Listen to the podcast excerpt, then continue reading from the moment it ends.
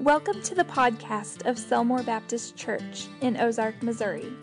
To learn more about our church, please visit selmore baptist dot com. And now, here's the sermon. All right, if you have your Bibles this morning, turn to the book of Joshua. We're going to be in chapter four, verses one through eight, and also verses twenty through twenty-four. Joshua chapter four, verses one through eight, and verses twenty through twenty-four. Uh, I, I get teary-eyed. That's the third time I've watched. It's the third time I've watched that video, and uh, I get a little teary-eyed every time. I love our church. It's a wonderful video. Did a wonderful job on that. I want to say, too, while I think about it, we do have Brother Mac and Nancy with us this morning. It's always an honor to have them with us. Thank you guys for being here. To, reiter- to reiterate what the video said, we do celebrate, we commemorate one hundred years of our church meeting at this location, on this sacred piece of ground. And one hundred years is a long time. God has been very good to Selmore Baptist Church.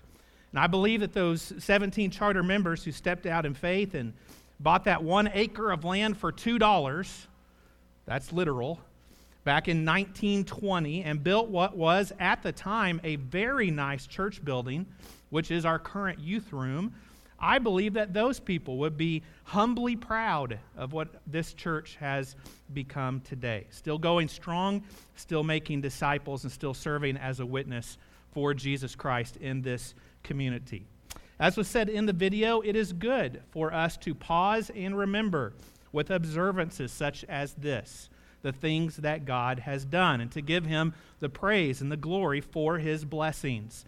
And so in light of one hundred years, would you just say with me, nice and loud right now, praise God. Ready? Praise God. The title of this morning's sermon is Remember the Milestones and Resume the Mission. In today's text, we will look at another group of people who took time to remember in a special way what God had done for them. And I'm speaking, of course, of the children of Israel. But we will also see that while they paused to remember, they didn't linger there. They continued on with the mission that God had given them. And that is what we must do as well.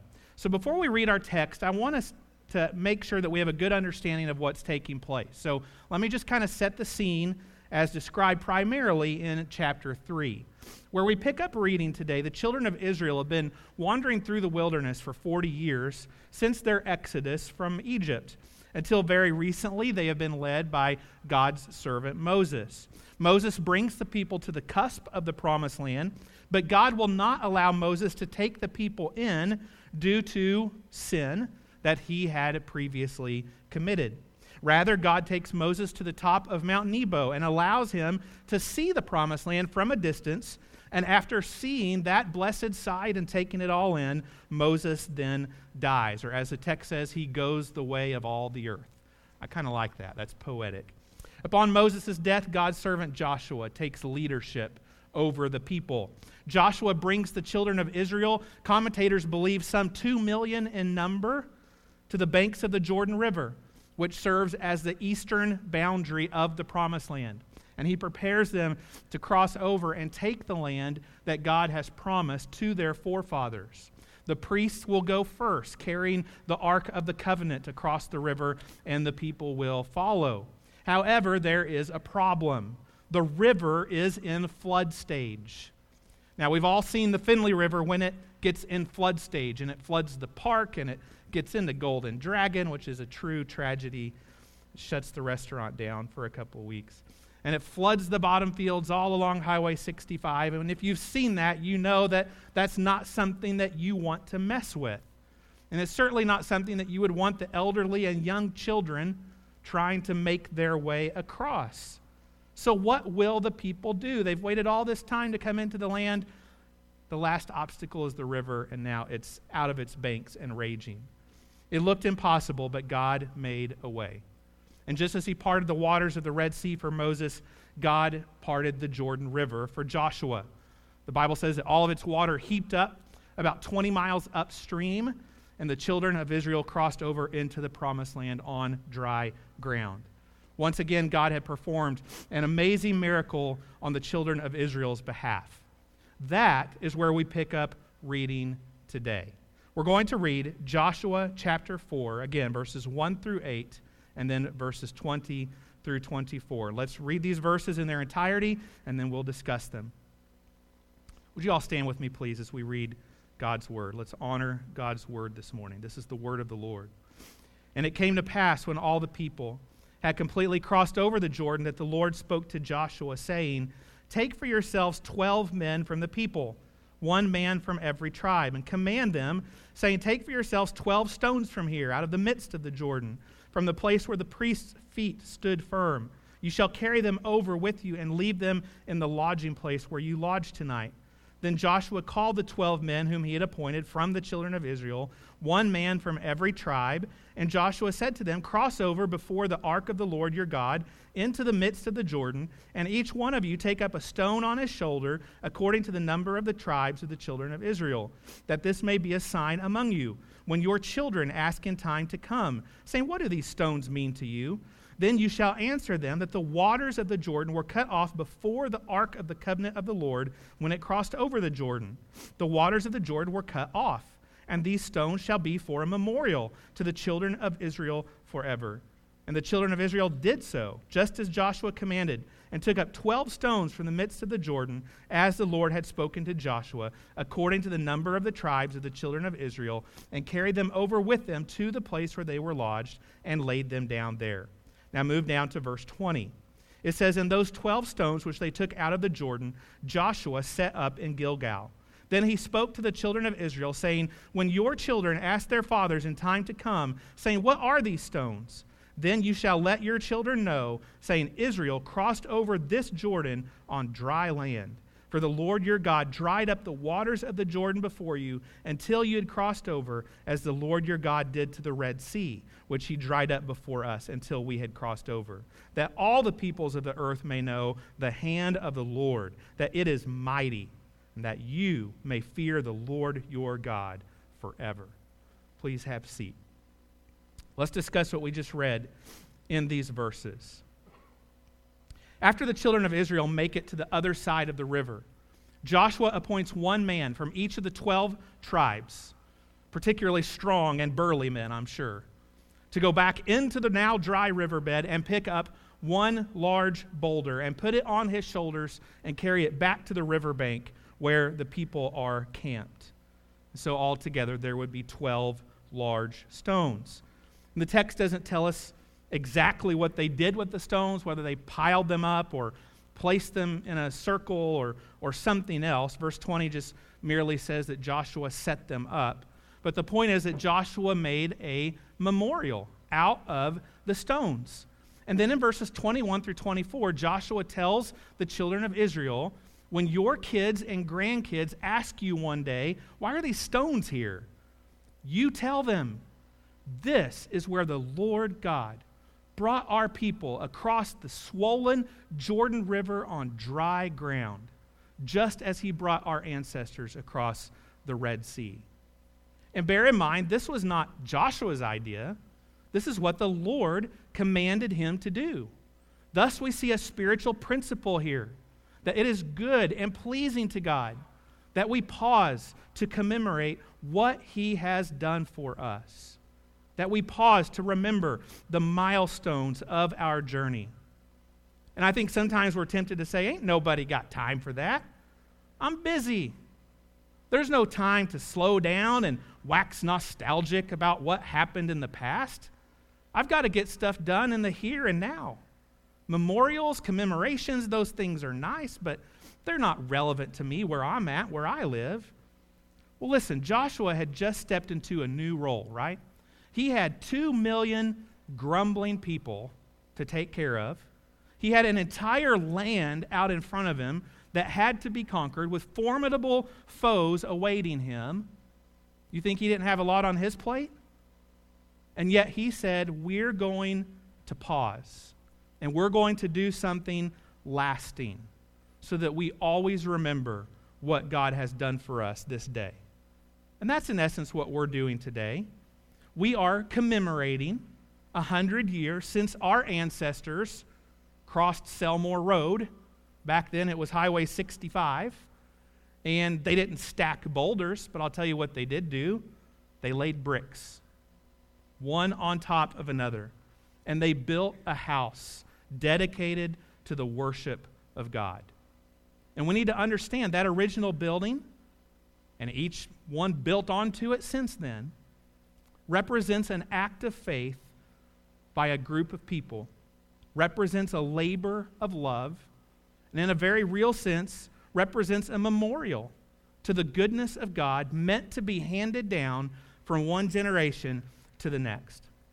The seventeen charter members who constructed that original building in nineteen twenty would want all of us to know today, as it says in verse twenty-four, that the hand of the Lord is mighty, that we might fear the Lord our God forever.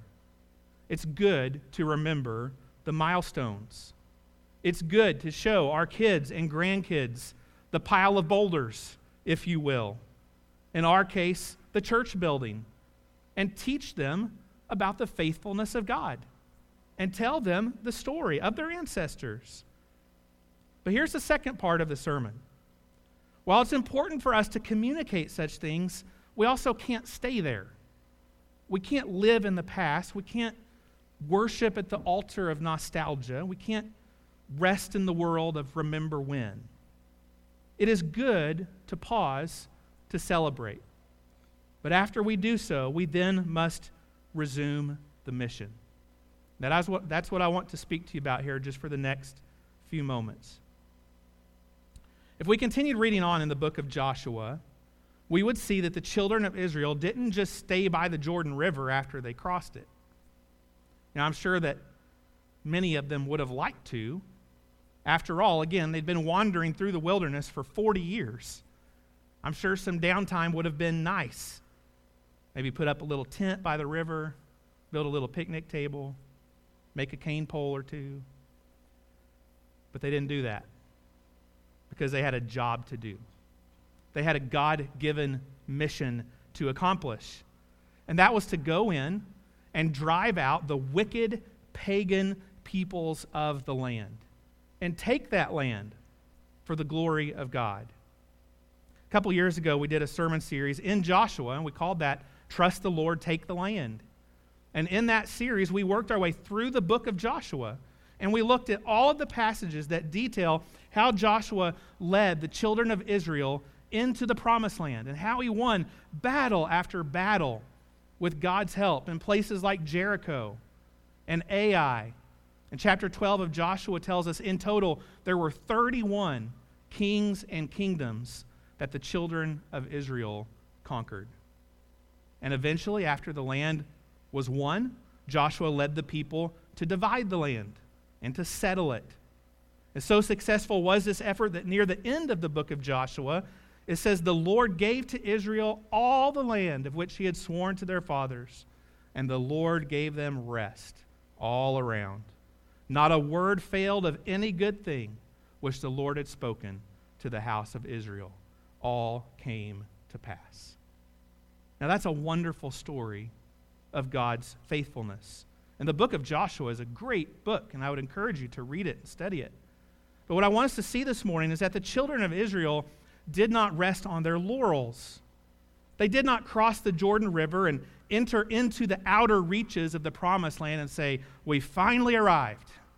There's nothing more we need to do. No. After pausing to remember what God had done, after setting up a memorial to God's great faithfulness, they then resumed the mission that God had given them, in their case, to fully conquer the land. And Selmore Baptist, I would simply say to us today that we too have a God-given mission. And that mission is not merely to gather for a worship service on Sunday morning. That mission is not merely to enjoy fellowship with one another or even minister to one another, although all of those things are extremely important. But rather, our mission, as given by our Lord, is to go and make disciples of the nations, all the people of the world. And that is something that Selmore Baptist Church, throughout our history, has understood. And it's something that we've prioritized. Did you notice in the video? That was a theme uh, that came up with all three speakers. And that wasn't something that we got together and discussed beforehand, that's what God put on our heart to say. That Selmore Baptist, throughout its history, has been a Great Commission church. It's been a sending church. I just want to share with you quickly some examples of this legacy. Brother Ron touched on it in the video. At least fifteen men from the time of our founding, according to our best records, have surrendered to gospel ministry from the membership of this church. These are men that we have sent into the field to serve as preachers and pastors and missionaries. This church in its history has helped start numerous new churches. Again, Ron touched on one in the video, Union Chapel Baptist Church in Webster County. We could add to that list First Baptist Church of Cape Fair, Rocky Ledge Baptist Church in Pro Tem, Living Waters Church in Nixa, Red Tree Church in Springfield, Christ Community Church in Speedway, Indiana, Camino a la Cruz in Omaha, Nebraska. Some of those churches are still in existence, some are not. But the point is that this church saw a need for a gospel witness in these communities and stepped up to the plate in some form or fashion to help make that happen.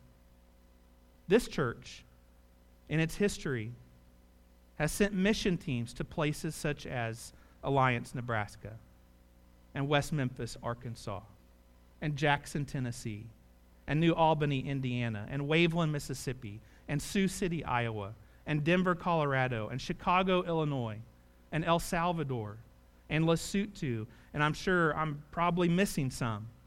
And as I say the names of those cities, some of you in this room remember going on mission trips to those places. This church has supported local ministries like the Missouri Baptist Children's Home, and least of these, and Pregnancy Care Center.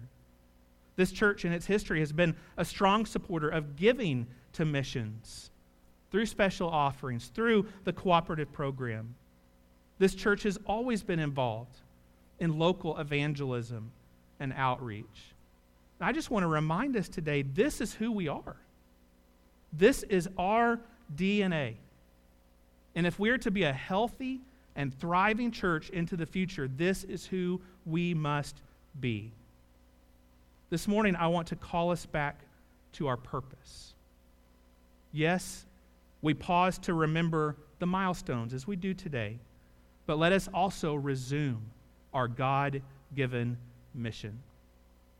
I want to be transparent with you. I'll confess that my passion for the Great Commission has not been what it should be. And I've allowed my fire for missions to, to get a little bit too low at times. And I've been praying these last three weeks while I've been on quarantine. Something God's been dealing with me with is praying that He would renew my passion for the mission, that He would renew my passion for making disciples of Jesus Christ. And I pray that through that, that He would light a fire in our church as well. And I understand there's not a lot of going we can do right now because of the season that we're in, but we can do other things. We can pray for the salvation of the lost. We can pray that God would send workers into His harvest. We can give of our resources to support others who are on the mission field, pandemic or no pandemic, during this time. One way we do that is through Lottie Moon, which is coming up soon. The other thing we can do is plan and prepare. We can use this as a time to plan and prepare for what we're going to do and where we're going to go once God opens the door, once this virus goes away. And I hope that you'll join me in that. I hope that you'll join me in resuming the mission that God has given us. Today we celebrate one hundred years at this location, one hundred thirteen years as an organized church. Praise God. God is good. But I also believe that He's not done with us yet. And I believe that the best is yet to come. And if you believe that too, will you say amen? Amen. Let's bow our heads. Let's pray. And then we'll have our closing song. Father, thank You so much for this word that You've given us. Thank You for everything You've done for this church in one hundred thirteen years of existence and a hundred years on this side of the road. Lord, You've been so faithful to us. through thick and through thin. You've blessed this church. And we want to give you all the praise and all the glory because you alone are worthy of that. Father, help us to be faithful now, to resume the mission that you've given us, to continue the mission, that we would continue to be faithful, to make disciples of Jesus Christ, that we would not just go through the motions of church, but even in this strange time we're in, that we would have a passion for the mission. Help us, God. Help us be faithful to you. We ask these things in Jesus' name. Amen.